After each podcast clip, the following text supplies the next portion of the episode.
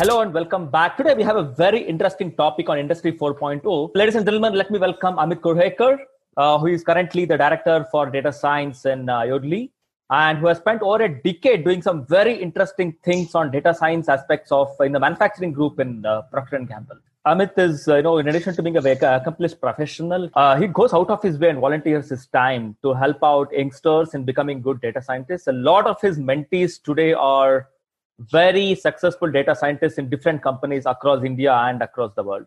So, Amit, welcome aboard. Thank you, Srini. Thanks for those kind words. So, Amit, first things first, right? So, what is this beast called Industry 4.0? Uh, what happened is over a period of time when uh, mechanization started there was steam power then water so it started with like some of the mining activities the steam power gave uh, textile and milling some some power. The steam revolution was called first industrial revolution. Later on the mass production assembly lines that was called second industrial revolution uh, which was basically assembly of uh, different automobiles and all.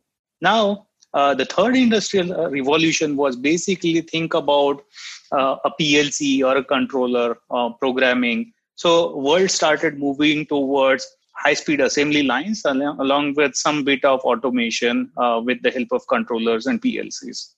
So that was called third industrial revolution, and we are in a age where everything is connected. So now we do have PLCs, but through cyber physical systems, everything is connected and this leverages all those controls computers data um, uh, ai machine learning everything coming together to form a fourth industrial revolution uh, wherein like uh, there is machine to machine communication there is man to machine communication. So there are in all ways uh, this is the fourth industrial revolution which is coming into play and driving today's uh, companies and organizations. Fantastic. Uh, so, what you mean to say basically is that all these technologies coming together, right, and making Industry 4.0 happen. When we are talking in a uh, you know, in a general context about Industry 4.0, it referred to primarily for the manufacturing and you know, related aspects. But based on what you just said, looks like it's beyond just manufacturing. It can pretty much be applied as a concept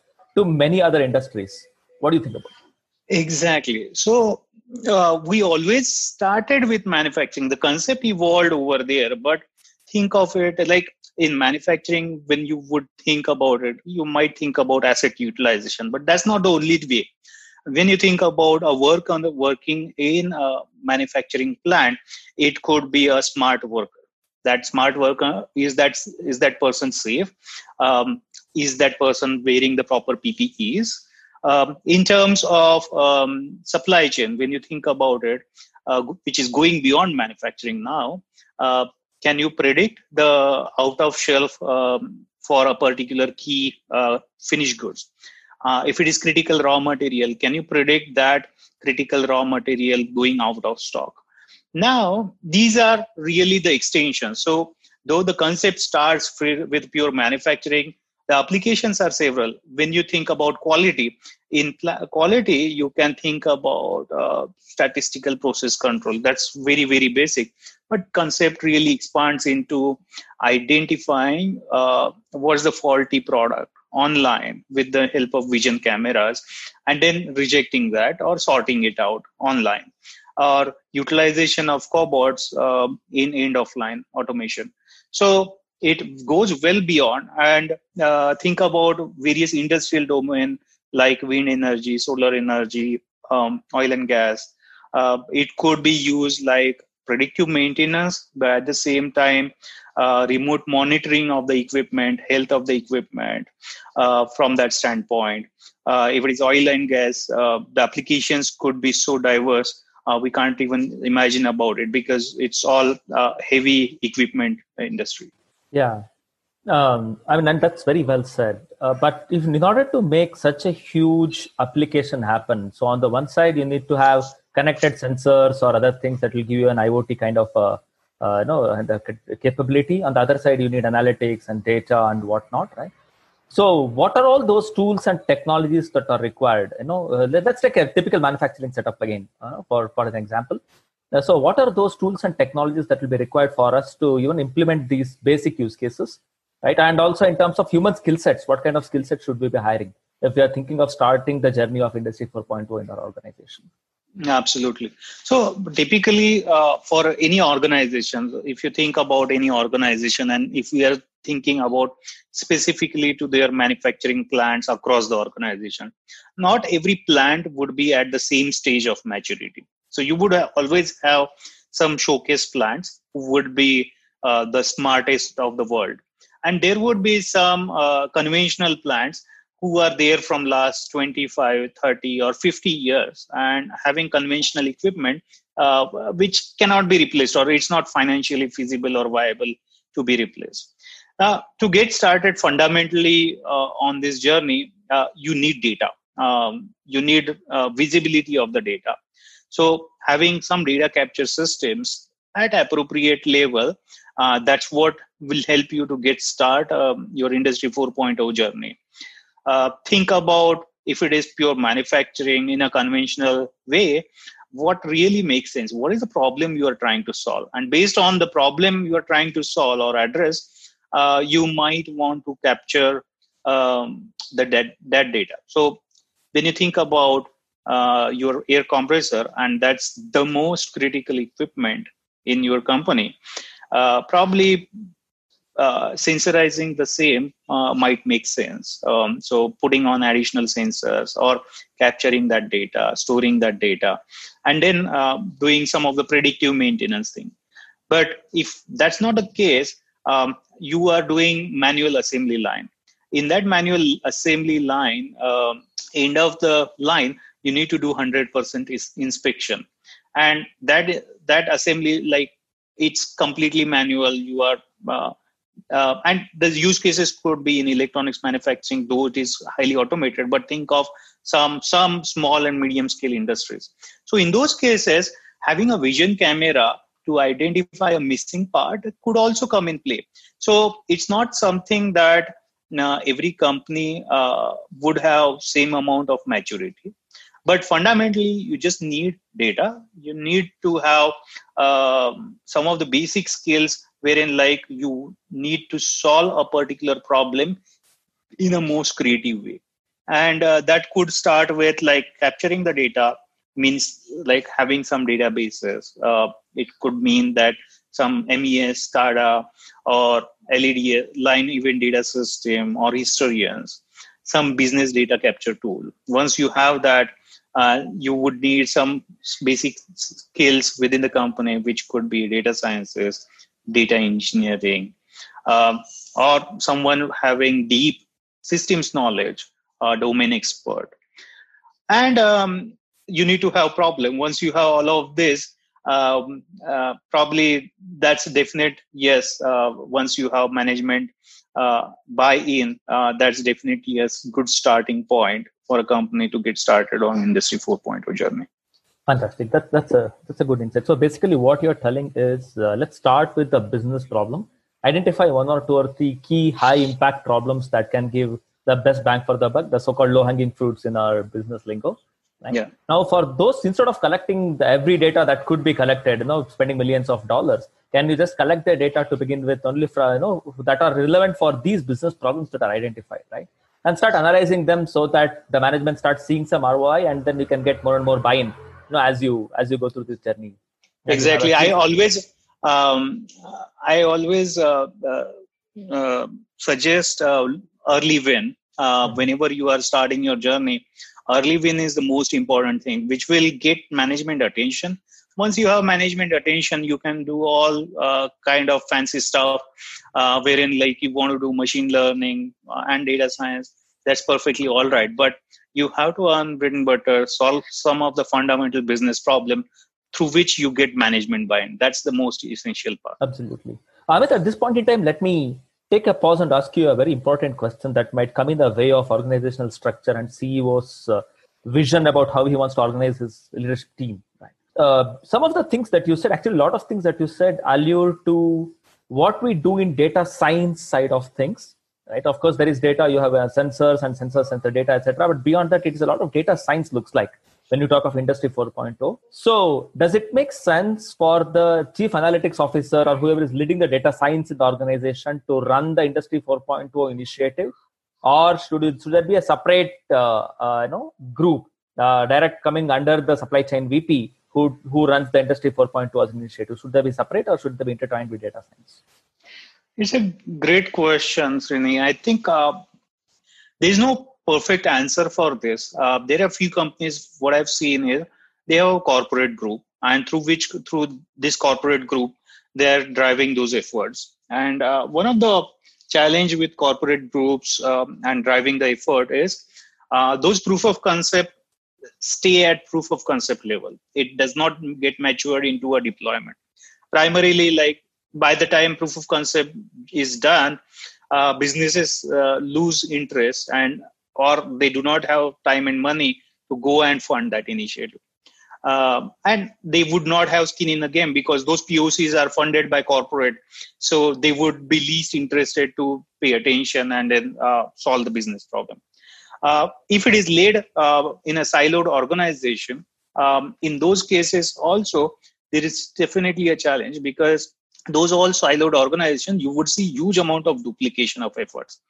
And those duplication of effort is not good for the organization because one plant or one organization is doing one experiment and other uh, other organization is doing the same experiment which is huge waste. So typically in those cases i would recommend hybrid structure. So kind of central oversight um, initiatives funded and led by individual organizations. Now uh, the role of chief analytics officers in this case is kind of being a sponsor or flag bearer for these kind of initiatives and driving synergies across various plants across various organizations. End of the day uh, the capability in industry 4.0 leverages emerging technologies so although uh, the chief supply chain officer or supply chain officer should be a partner definitely but uh, in terms of being able to drive uh, probably it would be an emerging technology group or chief analytics officer within the company because uh, in a way to do experiment and drive that at scale uh, they are the most uh, appropriate groups to drive that synergies hmm, hmm. A hybrid approach where the chief analytics officer takes the ownership but treats the supply chain guys as maybe you know quote unquote customers. They and they are partners right? For example the the uh, supply chain officer would be the sponsor and partner for that uh, in a way that they would take the end product and they would say yes or no but all the domain knowledge would come from supply chain experts or operation experts. So in a way there has to be buy-in. And um, when you fund those initiatives from different individual plants you're not funding it through corporate. So while funding that's the uh, buy-in point. Every they would have skin in the game. End of the day if it is there um, every poc either you would see poc very successful getting implemented or otherwise if it doesn't make sense obviously then um, people would take it out. Great. So uh, amit let's make this a little real for everybody. So, are there a few companies that have gone through the journey of uh, you know Industry 4.0 a little bit and seen the results, or are there some popular use cases that have been implemented across uh, you know different companies and industries that have given you know definitive ROI for organizations that are implementing this? Yeah, absolutely. That's very important. So there is a company called JD.com, which is e-commerce, uh, big e-commerce company mm-hmm. in China, right? Uh, they have fully automated um, warehouse system in Shanghai, uh, which is like automatic storage and retrieval system. There's no human in a loop. It's completely automated. That's uh, huge implementation. So um, the application is really great uh, in terms of efficiency or complexity of operations. Think about e-commerce. Uh, the complexity of operations is extremely high because if a customer orders uh, part one part number two uh, or rather item number one item number two and item number 88 um, an individual worker would have to go and fetch those items versus if you have automatic storage and retrieval system those storage locations would be known and it would be sent to the packing location automatically so that's a fantastic example wherein like you could drive synergies. Another um, nice example which i was able to find is like uh, nestle. Uh, they have iot connected coffee machines. And another interesting example is recently they have started an initiative um, for sustainability. So they would have coffee filling machine and then you just take out your jar and refill that coffee. So that's another nice example uh, which would require remote monitoring capability. Uh, it would also uh, require uh, how much um, or how much is the sales and all. So uh, definitely that's a nice example. Um, ThyssenKrupp, uh, that's another auto ancillary wherein they are using cobots in their end of line or rather uh, in the assembly shop along with people to assemble the suspensions uh, in their factories. Uh, it's basically companies are leveraging uh, today we are living in a world wherein like few companies wherever they are finding value they are just going ahead and implementing. Where there is value there is, there is definitely a willingness to invest in the technology and in implement. Very interesting. And I guess Amazon also has these, uh, you know, pretty much automated warehouses uh, where there's yeah. hardly any human intervention required, similar to the JD. Absolutely, absolutely. Said, but I don't know if there is uh, like a thick line that we can draw between pure play automation and Industry 4.0 initiatives, or they're kind of uh, you know merging into one big uh, umbrella, if you will. Uh, I wouldn't separate out pure play automation and industry 4.0 because see um, automation end of the day uh, if it is reliant on connected systems um, it's it is uh, a part of industry 4.0 so um, and industry 4.0 is a concept. So think about uh, the warehousing uh, systems. Think about the supply chain um, data and analytics. Or uh, think about the tracking of the vehicle uh, in a fleet management. So all those are concepts, and those concepts applied to improve uh, the bottom line or top line of the company. Uh, end of the day, it's going to help the company. Um, that way, um, I think uh, drawing a thick line uh, might not just work out. It's just uh, there is very thin line. We can't really separate out very which is purely automation versus um, um, industry 4.0 concept very very well said i mean going back to the jd.com or the amazon example that we were just talking about right so to automate a warehouse of the amazon or jd.com size uh, know it's it's quite an investment both in terms of money as well as in terms of the number of months that you need to go through and also all the change management that you need to do uh, you know with respect to the people who manage this and so on and so forth right? And a lot of piloting testing you know testing and learning involved and so on and so forth. So clearly it's a multi-year journey right? Um, okay let's assume that i convinced my board to go invest in this and so on and so forth but as we are going through this uh, say 18 month 24 month or 6 month journey how do i know if i'm making progress you know in this kind of thing? So there is a technology aspect there is analytics aspect there is people aspect involved and eventually the cfo is going to see the roi you know many many months later right? So how do i know if i'm making progress in this journey? Exactly. You said it right. Um, it's not something that um, you would start today and then you have a definitive date that uh, end date for your digitally transformed com- company would be this. Uh, there would be always a path. Uh, there has to be a roi based investment uh, which has to happen into the company. Um, initially the investment might be higher but end of the day it has to give return. Uh, you absolutely are spot on on that.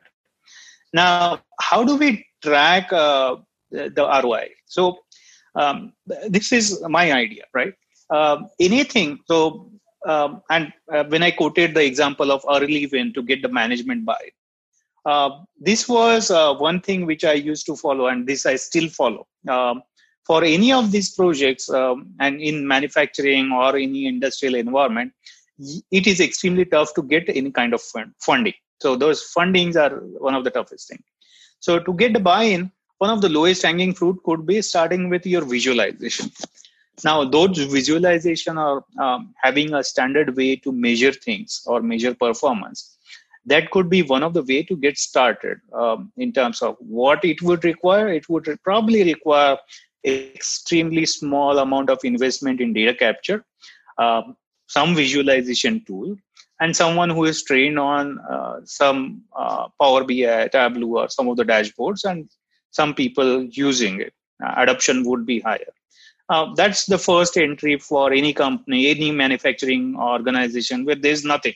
Um, end of the day, what they are going to achieve? They are going to achieve the asset efficiency, productivity improvement, uh, throughput improvement. If that's the problem, if it is a sold out capacity, that's going to be one of the most important. things. So if you focus on the right problem statement, if you focus on some of the bare minimum investments required, obviously you can show a terrific amount of return on investment. Because think about a plant or a uh, company who is producing 24 by 7 any additional available hour uh, which could be like uh, reduced in the form of reduced downtime or uh, increased uptime uh, that is extremely valuable for that organization because that is that is that will fetch them additional amount of rupees or dollars uh, produced so that way uh, that's the way uh, it would start. Now how do we measure this journey uh, year on year or uh, what should be the roadmap? And roadmap uh, big, is important um, to be defined in a part part of organizational maturity. Because it's not one size fits all. Um, in an organization you would have some of the plants which are having conventional equipments which are extremely old. So do you really want to make that factory as one of your flagship bearer smart factory? Probably no. You can't really throw out all of those equipments.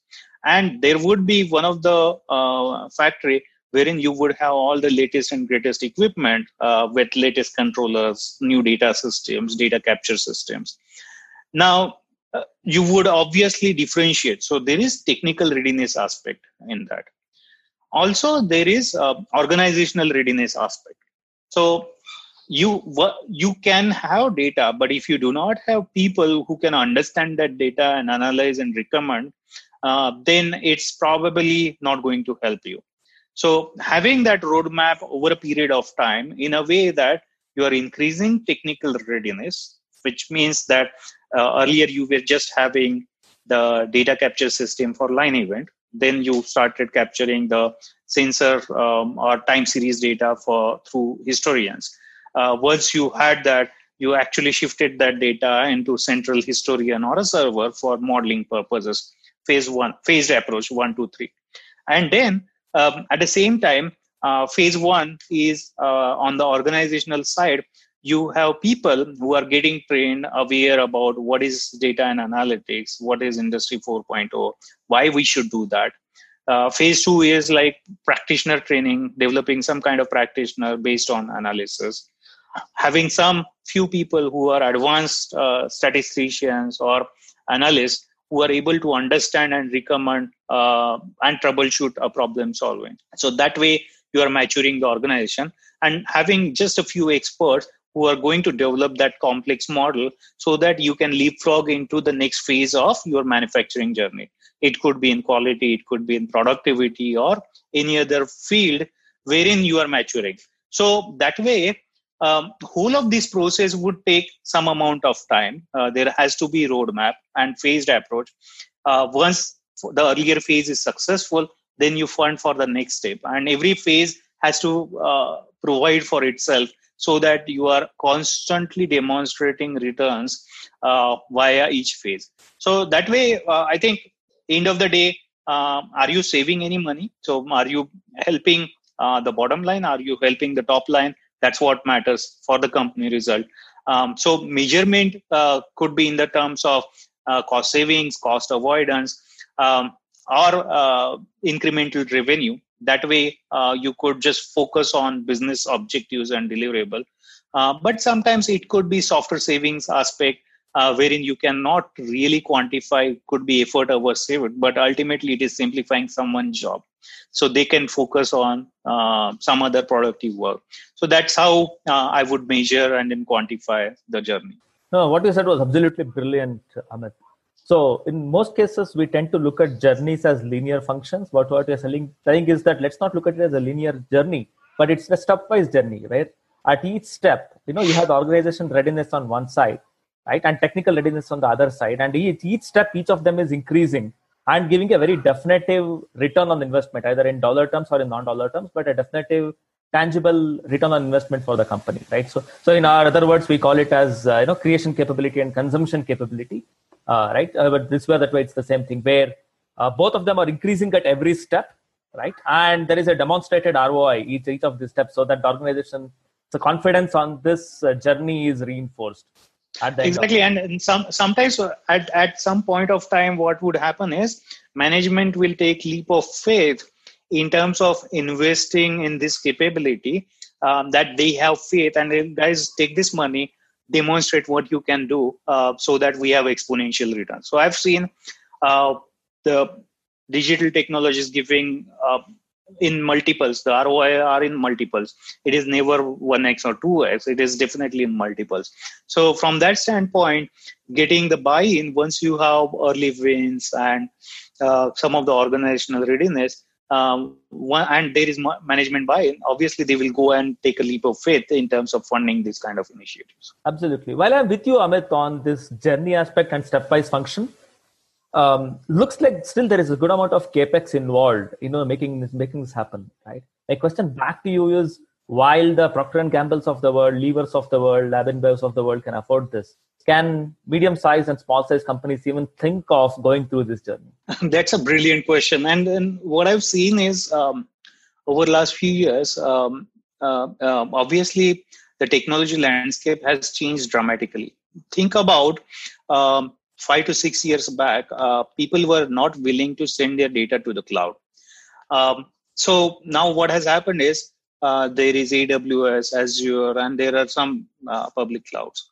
Now, getting a virtual machine or a desktop is no more required, or physical or a physical machine is no more required. You just have uh, a cloud, and you can just rent that capacity at minimal possible cost. So, uh, from that standpoint, uh, the investment or, or, quantum of investment has definitely reduced um, uh, over a period of time. And then there is another fantastic aspect that there are several startups in the area of uh, industrial IoT. So if you would see, uh, majority of the investment in IoT uh, today is happening in industrial IoT domain. Then second is uh, healthcare, and then some other allied disciplines but majority of the investment today is in industrial iot so that defines that there's definitely an opportunity. Uh, if i'm thinking about the startup ecosystem they get venture capital money. Uh, so they definitely are the highest uh, amount of investment. They're pulling highest amount of investment from venture capitalists. Now what it says is it says two things. There is huge amount of potential and roi what they are doing is um, they are reducing the entry cost or cost of entry for a company, a small and medium enterprise. You can do an POC in few thousand dollars or few uh, a few thousand rupees now versus buying a huge amount of platform or spending huge amount of money on a big uh, IoT or industrial IoT platform. That's one. Then there is always a way that if you've got a specific problem, um, you can have an in-house data scientist or a uh, engineer trying to experiment with some of these systems. Like once you have captured data um, how do you visualize? How do you store? And utilizing some of the cloud services the cost of entry is extremely low. So um, although uh, it feels like it might require huge amount of investment but if there is a right problem statement in front of you uh, I think there is a way to work it out. Uh, obviously, I don't support making thousands of dollars of investment and um, you are running behind uh, one fancy deep learning algorithm wherein um, a vision camera is classifying an issue on some of your components. Uh, that experiment would take a couple of years to develop, and at the same time, there is no guaranteed output um, in a smaller company. But uh, if you have time and money, uh, you could do it in larger organizations so it depends everything is um, relative uh, but the problem statements might be different in a small and medium enterprises than large amount of large enterprises. That, that's very well said. And one thing i would add to this is that you know maybe uh, small and large of course. Any company could adopt a portfolio approach to this where you do a lot of experiments right and proof of concepts and only those that show a good amount of promise can be scaled up so that you don't have to spend those millions upfront. Especially when you're talking about venture capital you don't want to spend that kind of millions unless there is a proved concept already exactly exactly um, yeah, one interesting thing, um, I know, Amit, given the times that we are living in, do you think Industry 4.2 or applying those concepts would have helped companies in the COVID times when they were going through all the supply chain crisis? Absolutely. Um, I definitely think. Uh, so think about uh, uh, the companies who were shut down um, during the COVID crisis. Uh, you might have heard um, the while doing the startup, uh, there were several accidents, uh, explosions uh, when the boiler exploded. Those could have been prevented. That's uh, something very, very basic. Another way uh, I could think about is like the companies or manufacturing units, especially, they are concerned about um, well-being of their employees. Now, any employee who is coming out to be COVID positive, they would have to screen the entire population of their operators and um, uh, workers. Now, that's not a great thing. How do you minimize number of footfalls into a manufacturing environment? Can you do that? Yes. If you have some capabilities like kind of remote monitoring, um, having data on your fingertips, uh, some of the mobility choices you would do. The number of people who might be required to operate machines uh, and uh, uh oversee the entire operation could dramatically reduce. So, uh, in COVID, um, definitely my answer is it would have definitely helped. Now, thinking about what could be the short term and longer term choices. Uh, obviously, companies they have started up with minimum manpower. Uh, some of the units, so social distancing apps. Some of them might just help them to actually keep everything everybody safe. Uh, to start with that, uh, some of the screening uh, technologies might just help, like temperature monitoring and uh, people movement. Um, so some of those choices could definitely help in short term. Longer term, I think uh, companies will come up with some of the roadmap items uh, which are going to help them uh, visibility in terms of data, uh, how and then inventory management. Some of those things are going to be extremely important in coming days. And how do you handle a product um, in a touchless manner? So think about uh, when you are getting your next package from Amazon, uh, you want to see uh, is it handled without human touch or no no touch operation? Is it no touch operation? That's going to be an extremely important component. So if it is food business, is there a packing line and if there is human intervention, someone putting in some food items manually versus can you automate that? Uh, that could be one of the item. Uh, Another uh, example could be like in secondary and tertiary packaging. Uh, without human, some of the automation uh, things might come into play. Um, so wherever possible, human touch uh, should be avoided in these times, and that way.